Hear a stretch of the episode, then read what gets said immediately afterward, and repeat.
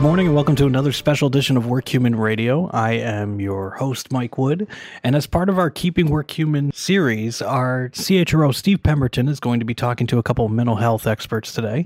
He's going to be talking to Dr. Dan Tomasulo and Tamara Raspberry, both of whom have been on the podcast before and are friends of the Work Human community. And we're going to be talking about tips for improving mental health and wellness during this tough time. So please take a listen to uh, Steve's interview with Dan and Tamara camera. Hi, everybody. It's Steve Pemberton, the Chief Human Resource Officer for WorkHuman.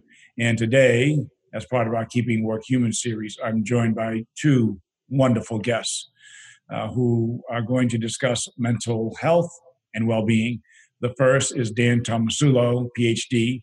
Dan is a core faculty member for the Spirituality Mind Body Institute, Teachers College at Columbia University. He also writes a daily column called Ask the Therapist, or psychcentral.com. I'm also joined by Tamara Raspberry, HR manager at National Community Reinvestment Coalition. She has been in the nonprofit space for more than 15 years and has a passion for removing the stigma of mental illness in the workplace. Dan, let's start with you. Where are you calling from? I'm calling from New Jersey, Asbury Park, more specifically. Gotcha, gotcha. I married a Jersey girl some 23 years ago. Smart man. that, that, that I that I am, and a humble one too. yeah. Uh, how's the family doing? Uh, everybody's in uh, in good shape. Uh, you know, we're uh, counting our blessings uh, really every day, and um, you know, trying to do as much to help others as we can because um, everybody here is feeling very fortunate, uh, and also, you know, just kind of watching the news in little little drips and drabs, uh, but um, really really feeling grateful for what we can do and have here. I, I like how you said little drips and drabs. I I actually put on a kind of uh, mental armor when I turn yep. on news. Yeah, yeah. Yeah, it's a good way to go. Uh, I, I recommend no more than 15 minutes a day. You know, three five, one ten, one five, but no more than that because it'll it'll overdo. Yeah. And uh, Tamara, where are you calling us from? I'm calling from Washington, D.C. Ah. And how are you and your family doing?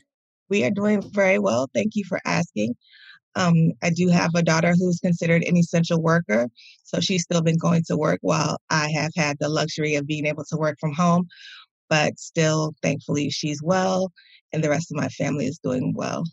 So we're grateful for that. We are, we're, we're glad to hear that.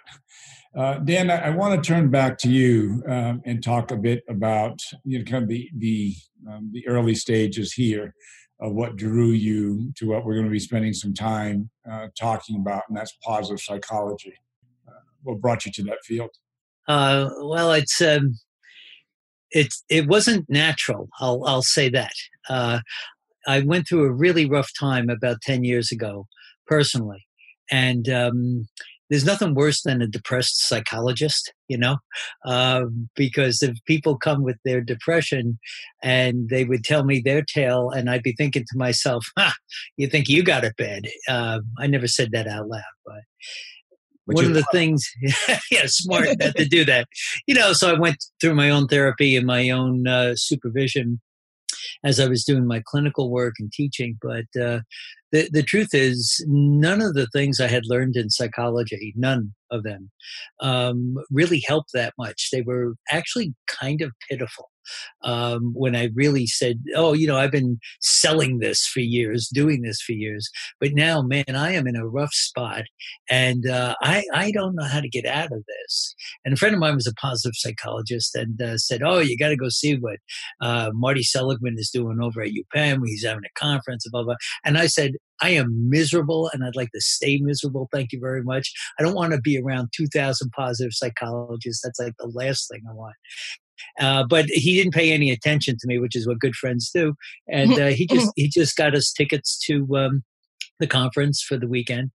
And uh, oh my goodness, I, I was originally a researcher, and when I started to hear the research, I, I couldn't believe it. I thought, uh, my goodness, if if what they're doing is even marginally true, we're on the threshold of something unbelievable uh, because the research was just extraordinary and it was from around the world. Uh, so little by little by little by little, I, I started trying some of the things that they were talking about. And uh, within about 30 days, I really felt better. I got fascinated by the fact that uh, there was this whole new toolbox. It wasn't, you know, not being depressed isn't the same as being happy.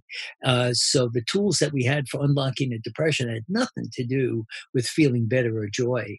Um, so uh, to make a long story longer, I uh, I applied to the program at the uh, Masters of Applied Positive Psychology at UPenn, and I certainly didn't need another graduate degree. I had bunches of those, but I thought eh, at least this way I'll get committed. And when I joined, I found that I was uh, the first psychologists to join that that they let in. It had been going for seven years, but they hadn't let a psychologist with my background in. And when I asked them why, they said, "Well, you're not a normal psychologist." I'm still not sure what they meant by that. Um, but uh, anyway, I I, uh, I graduated with that, and then uh, literally the day after graduation, I was invited to join the faculty there. And uh, from there, um, I, I, started uh, teaching at Columbia in their uh, Spirituality Mind Body Institute and the uh, Positive Psychology course in the Clinical Psych program. So it's just opened up a world to me that uh, I didn't have access to, but I never would have chosen it, never would have gone there unless I had really felt the pain 1st mm-hmm. I want to return. We're going to return to that to that point about uh, you know the experience. Uh, but but Tamara, what what brought you to your passion for removing the stigma of mental illness in, in the workplace? Well, actually, similarly, similarly, I, I, can never say that word. To Dan, um, I've had my own experience with depression and anxiety, and so going through that experience myself got me really interested in helping other people deal with it. And because I was already an HR professional, it just naturally led to me wanting to help the people that I work with. And then broader than that, how other people can help the people they work with deal with different types of mental health issues in the workplace because you know we tend to think that people have all these things going on outside of work and when they come into work that's supposed to stop and they're supposed to be these perfect employees and just work and they don't have anything else going on. And that's not reality. So I think it's very important for us to remove the stigma because so many more people are dealing with these issues than people even realize because people are afraid to talk about it. And when people talk about it, you'll learn how you can help people. You'll learn how you can make a better workplace that supports people who are great employees, but they just may be dealing with something in that moment. Mm.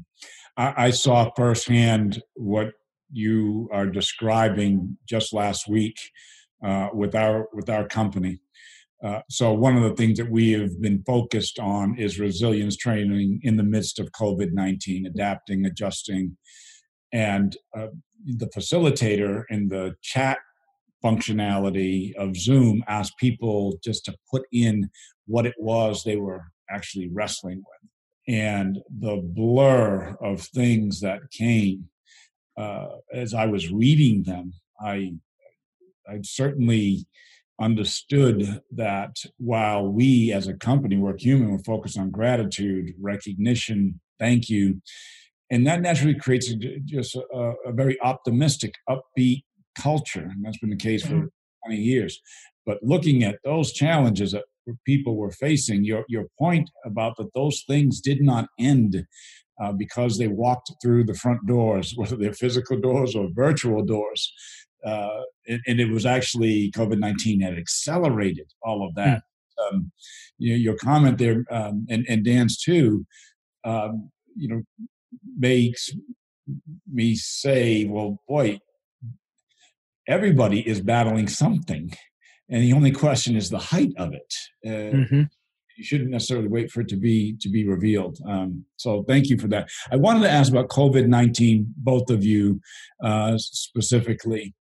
Uh, to what degree has this accelerated a lot of the things that you have seen? I mean we've been i argue in kind of this challenge of igniting, raising the, the level of awareness of mental health and an employer's responsibilities impact. How has COVID 19 altered that, that conversation or, or not?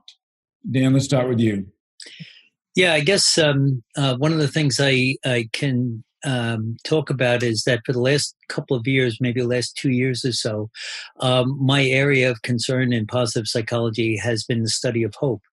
And uh, so um, uh, I'll have a book coming out in June called uh, Learned Hopefulness. And um, this is something that over the last uh, hmm, couple of years, maybe the last five or six years, there's been more and more research done, but the researchers were doing it in a silo. So what the medical people were doing really didn't matter to the psychologists, didn't matter to the educators, didn't really matter to the business people. So I had the opportunity to kind of read all that uh, literature, and it's like the the uh, the parable about the three blind men holding the elephant. You know, one grabs the tail and says, "Oh, it looks like a snake." One grabs the the, the leg and says it looks like a tree, and the other one grabs the ear and says it looks like a, a bird. Uh, so you you start asking yourself a question: What would hope really look like if all the research was right? Um, and in putting that together, I learned some powerful things that I, I would never have realized uh, two months ago uh, would become so important with COVID 19. Uh, the first is that uh, hope is the only positive emotion that requires negativity or uncertainty to be activated. So, of all the positive emotions like gratitude or kindness or anything with well being, hope requires something to be uncertain or negative. Well, in the last couple of weeks, those boxes are checked. so, so um, it, it it's done that way because if you don't have uncertainty or negativity, there's no need for hope. Um, and so I, I, started following that line of research about what allows people to move from, let's say, regressive coping, where they're avoiding things, to transformational coping, where they're learning about how do you take something that's not okay and uh, find ways to not just see it as an obstacle, but to see it more as a challenge or as an opportunity. And in that transformational space, there's some amazing research and literature and so I had put together, you know, dozens of these interventions and researched all this stuff uh, ahead of time, thinking that well, maybe 10 people will be interested in this. well, what's happened now is that people want this information now. Uh, because they want to know I'm stuck with this. I have this. Pro- I can't do this anymore. My goals have changed. This has changed. That has changed. And I think what's lovely at this point is that science does have some real tools that can help. Um, but that that's been the thing that I've been uh, both excited about that we have something to bring, and uh, kind of stunned about how how much need there is. Yeah, that that's a powerful title. Learned hopefulness, uh, as as is the the undergirding of that concept, which is that there is something over on that other scale that is adverse in nature and requires some degree of, uh, of overcoming. You know, it's almost mm-hmm. like coming requires overcoming in, in, in, some way. Absolutely. Absolutely. Yeah. But Tamra, uh, same thing. COVID nineteen. Uh, how has this impacted, accelerated uh, your work? Excuse me. I would say that one of the unintended outcomes of this is that a lot of people are feeling feelings that they are not used to the uncertainty mm. the you know so many people at the same time are worried about their jobs worried about their families things like that so people are starting to have a better understanding of almost like what it feels like to be anxious what it feels like to be depressed, what it feels like to not know what's going to happen in your life tomorrow. Whereas maybe six months ago, they would have had no idea about these types of things. They're just going on with their life day to day. Everything's great. So I have conversations with people now where one of my colleagues actually said to me, Oh my goodness, this must be what it feels like to have anxiety because every day they mm-hmm. wake up, they're like, I don't know what's going on. I'm worried about everything. I don't want to go to grocery store, da da da. So these type of conversations are kind of making people have a better understanding of what people who are dealing with other mental health issues on a regular basis are going through, even though it's kind of a like acute thing, but they're starting to see, oh, hey, I'm feeling this way and I'm not like a crazy, weird person.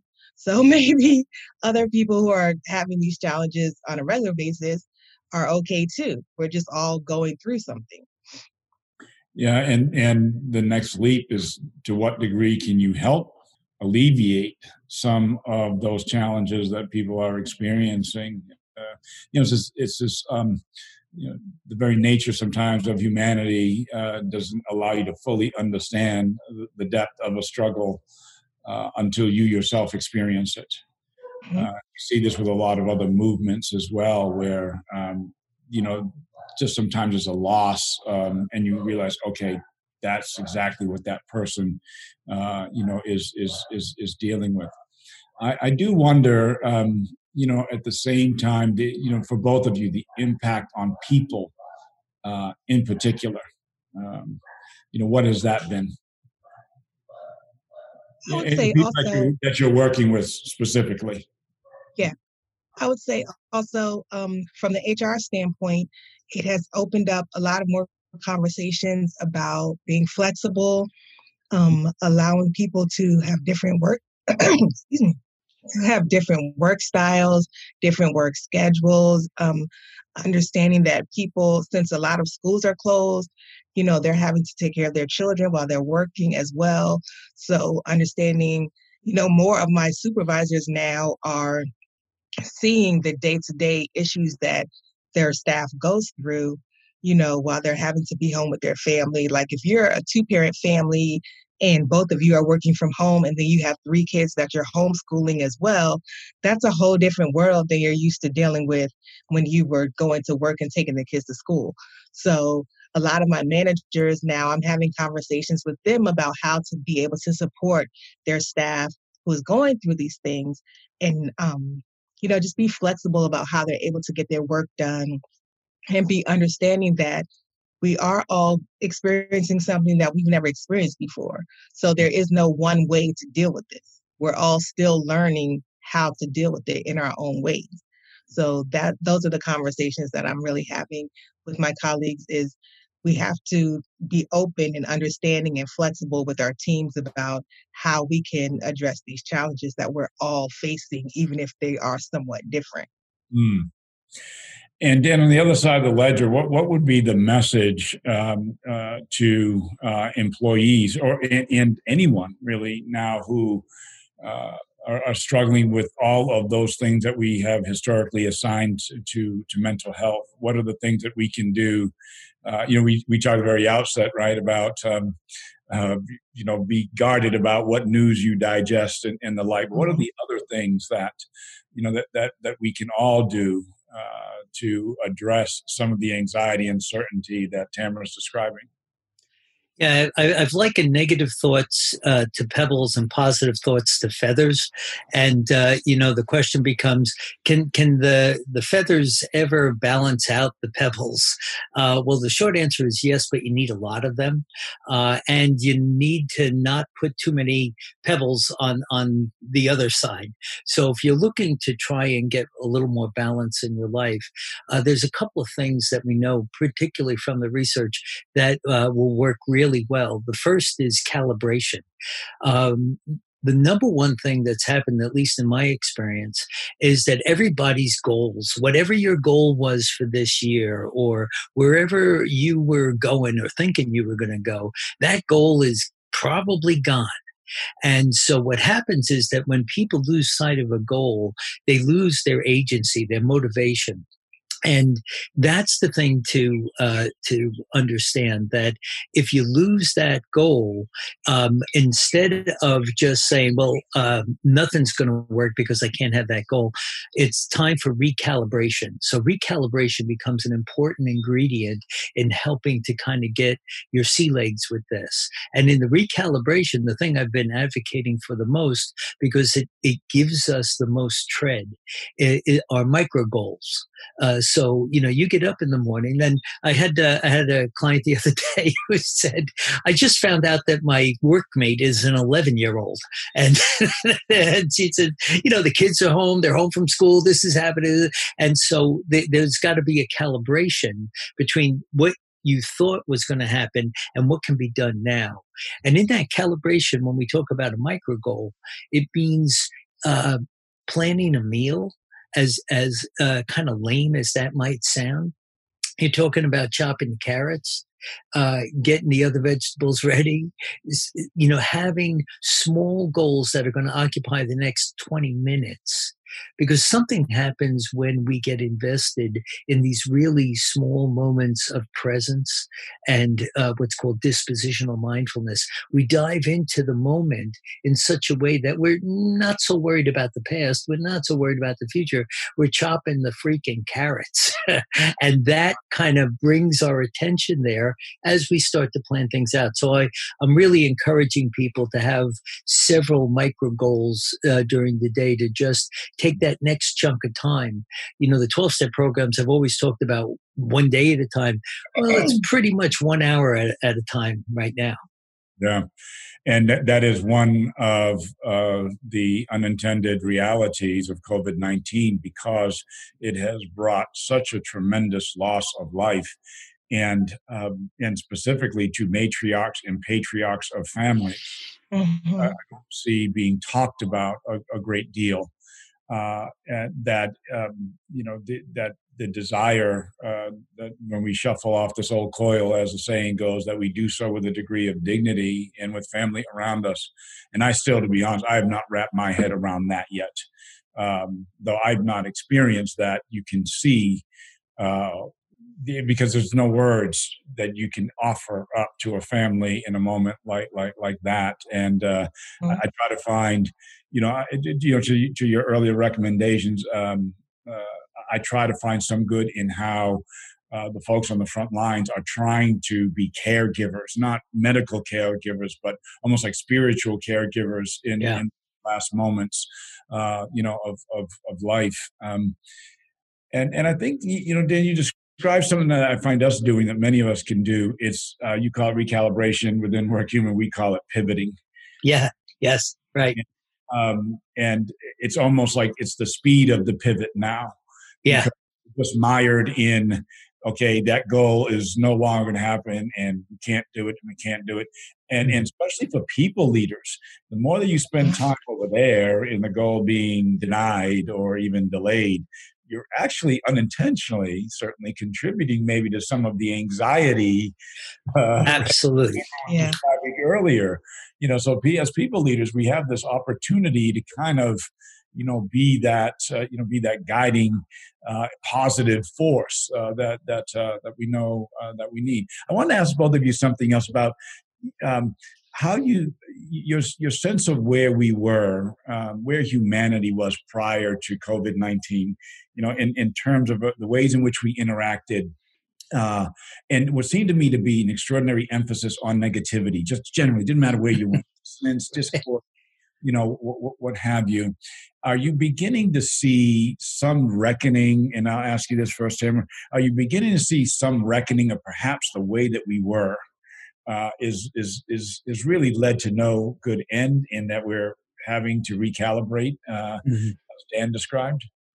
I yeah. am seeing that in a way. I'm seeing people suddenly having realizations of um, that they are that they have, were have worried about things that they didn't have to worry about, or um, having interact people that were negative or they shouldn't have been having. Like now, it's kind of a focus on what's really important um, type of thing. Even speaking to your point about if you lose someone in your family, technically you can't even really have a funeral because you're not supposed to have that many people together in a room right now. So that is a world changer for people who are losing their loved ones right now. So like on top of the loss, you can't even really grieve in the way that you would normally grieve. Mm. with your family. So I'm seeing a lot of people talking about, you know, the importance of family, the importance of staying together, you know, what's really important. A lot of people coming together to try to send materials to your healthcare workers, things that they weren't really thinking about before, talking about, you know, the importance of our grocery store workers and our bus drivers and all those people who a lot of times are overlooked. But now they're the people who we really need to get the things that we really need done. So I'm seeing a lot of shift in focus on those type of things where people are starting to realize that everyone has a role, everyone is important. And it's mm-hmm. not just because of your job or how much money you make or things like that. So I am seeing people start to have that kind of a shift. And Dan, your thoughts? Uh, yeah, you know, it's uh, it was interesting. Before I uh, got into positive psychology, um, I uh, specialized in group therapy. So I was used to studying what happens to groups and what makes them functional or dysfunctional, and uh, you know, what are the things you can do either at work or in a therapeutic situation or educational situation where you can make that group viable. And uh, there's there's something known as therapeutic factors, and then we've added on to that something called character character strengths. So you kind of look at those things in people and, and, and whatever. But one of the things in group uh, is, is this concept of universality that if you really want a group to become cohesive, um, uh, then get a group where everybody understands what's going on. Uh, because if I'm going through a divorce and you're going through a divorce and next, eh, then we all have a common language. That's why the 12 step programs are so good because people come in, you, you can tell your story, but everybody gets those things, whatever it is that you, you'd be struggling with. Well, this is the first time in history that the world has universality. Everybody has to deal with this. And two things come from that. Um, the two that are directly related to universality are altruism and hope. And so it means, you know, it, it's like whoever runs the universe hit the reset button because we were we were kind of going that direction. Right. And it says, wait a minute now, what do we need? Oh. We need universality. How about this? All right, boom, we do that. And then the second thing is now we want people to be a little kinder to one another. I mean, I'm from New Jersey. Kindness is not in our blood. All right, uh, we just, I'll just say it. That's not true, by the way. Uh, but uh, usually we stick to ourselves and we really don't bother with a lot of folks. I tell you, I take a walk now around the block everybody who sees me and who I see, how you doing, how's it going, what's happening.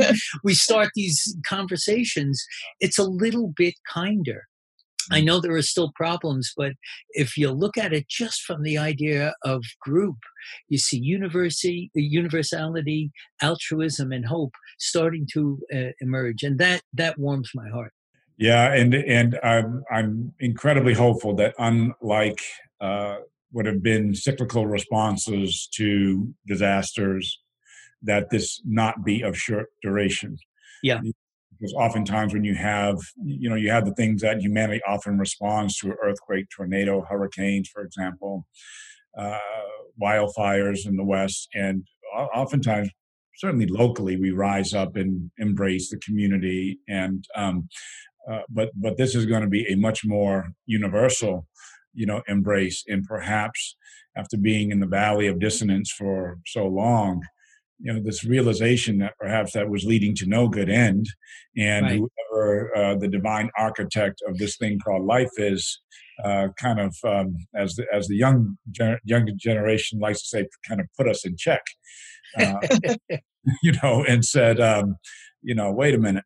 And you know i find no better example of that than who is really pushing us forward and through this. And it is those segments of society that we have either not fully appreciated what they do the nurse, the mailman, uh, mm-hmm. the teacher.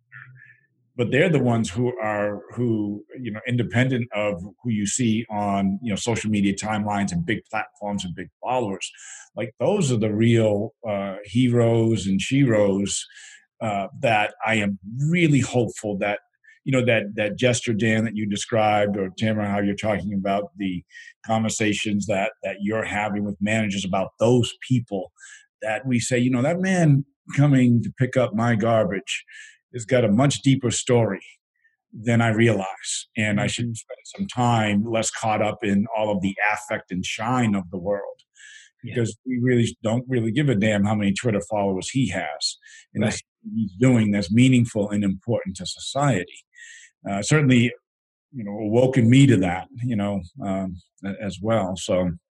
I'm uh, I'm appreciative of, of this time and and this conversation. As I wanted to ask you one one one last thought um, about what is what is um, giving you uh, that, and I'm going to use your term um, uh, and, and change this, what I was originally going to ask. But in the midst of all this, um, I asked you, Dan, because um, this is the work that's coming out for you in June. But how are you learning hopefulness in the midst of of this crisis? I think the the number one thing is um, relationships that uh, I've learned to more deeply cherish relationships. And you you put it so beautifully when um, you know people that um, you you might not have uh, known more than their first name. Um, there's there's just much more uh, depth now. Uh, a moment. How are you doing? How's how how's your family? Um, those are questions that two months ago, um, uh, I might not have taken the time to ask, or they ask me. And and so one of the things about relationships now is that we're, we're making time uh, to keep that connection viable and to really show one another that we cherish it. Um, I've, I've, been advocating for for a long time, but now I'm actually doing it. You know, write to the people who have influenced you that you might not see. Write to your teachers. Write to the people that were mentors. Uh, write, you know, let them know uh, that you're thinking about them and care about them. And then, you know, that's one of those things where if you can get filled up by giving it and they get filled up by receiving it, um, that's that's really about as good as it can get. So that that's come into focus much more for me now. Yeah, well said. Tamara, learned learned hopefulness. I would say really putting the focus back on the conversation around mental health. Um, what I am hoping for is that now that there is a positive focus on helping employees deal with their mental health concerns during COVID 19, that when this pandemic is over, those conversations don't stop.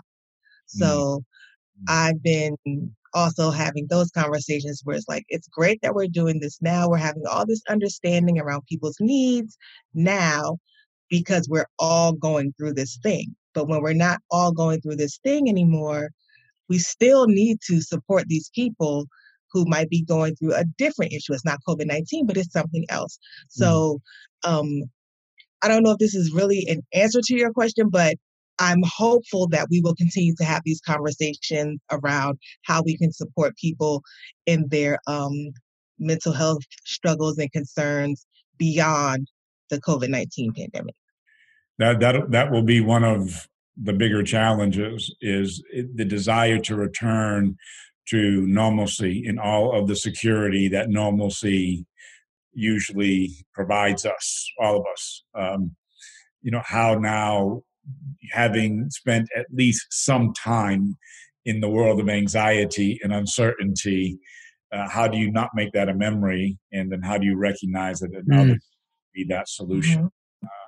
You know, will be one of our, our challenges. But uh, well, I, I I know that you know as CHRO of WorkHuman, and I said earlier that you know the list, the, chats that I saw, and I'll be honest, uh, you know I, I didn't quite um, use the word mental health, but I I said, uh, boy, this is anxiety, this is uncertainty.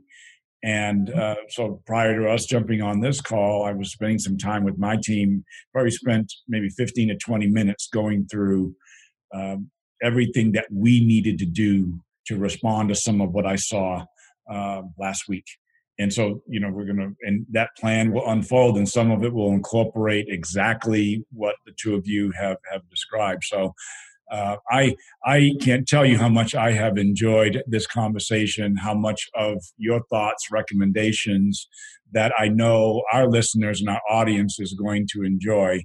uh, and how I will directly apply that to a lot of the work that we're doing to take care of our people. HR, uh, Terry knows well, HR, I, I, consider us, we're the people who take care of people so they can take care of people. I guess. Absolutely. Absolutely.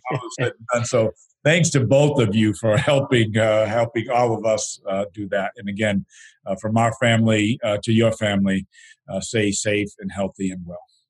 Thank you Thank so you. much. Appreciate it. Thank you. It was great chatting with you, Dan and Tamara, and thanks for all of your insights and perspectives. It occurred to me talking to, to both of them that paying attention to our own well being and that of our families and also our employees is essential as we continue to navigate the uncertainties and the anxieties of COVID 19.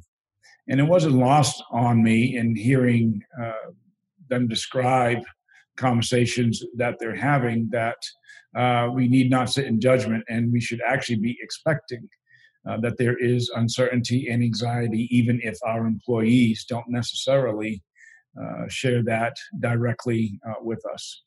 We will push through these incredibly challenging times, and they are challenging, but so has our response that has been uh, equally inspirational as well. And it should be the reason that we are all, as Dan so beautifully said, learning hopefulness. Thanks for joining me today, and we'll see you soon.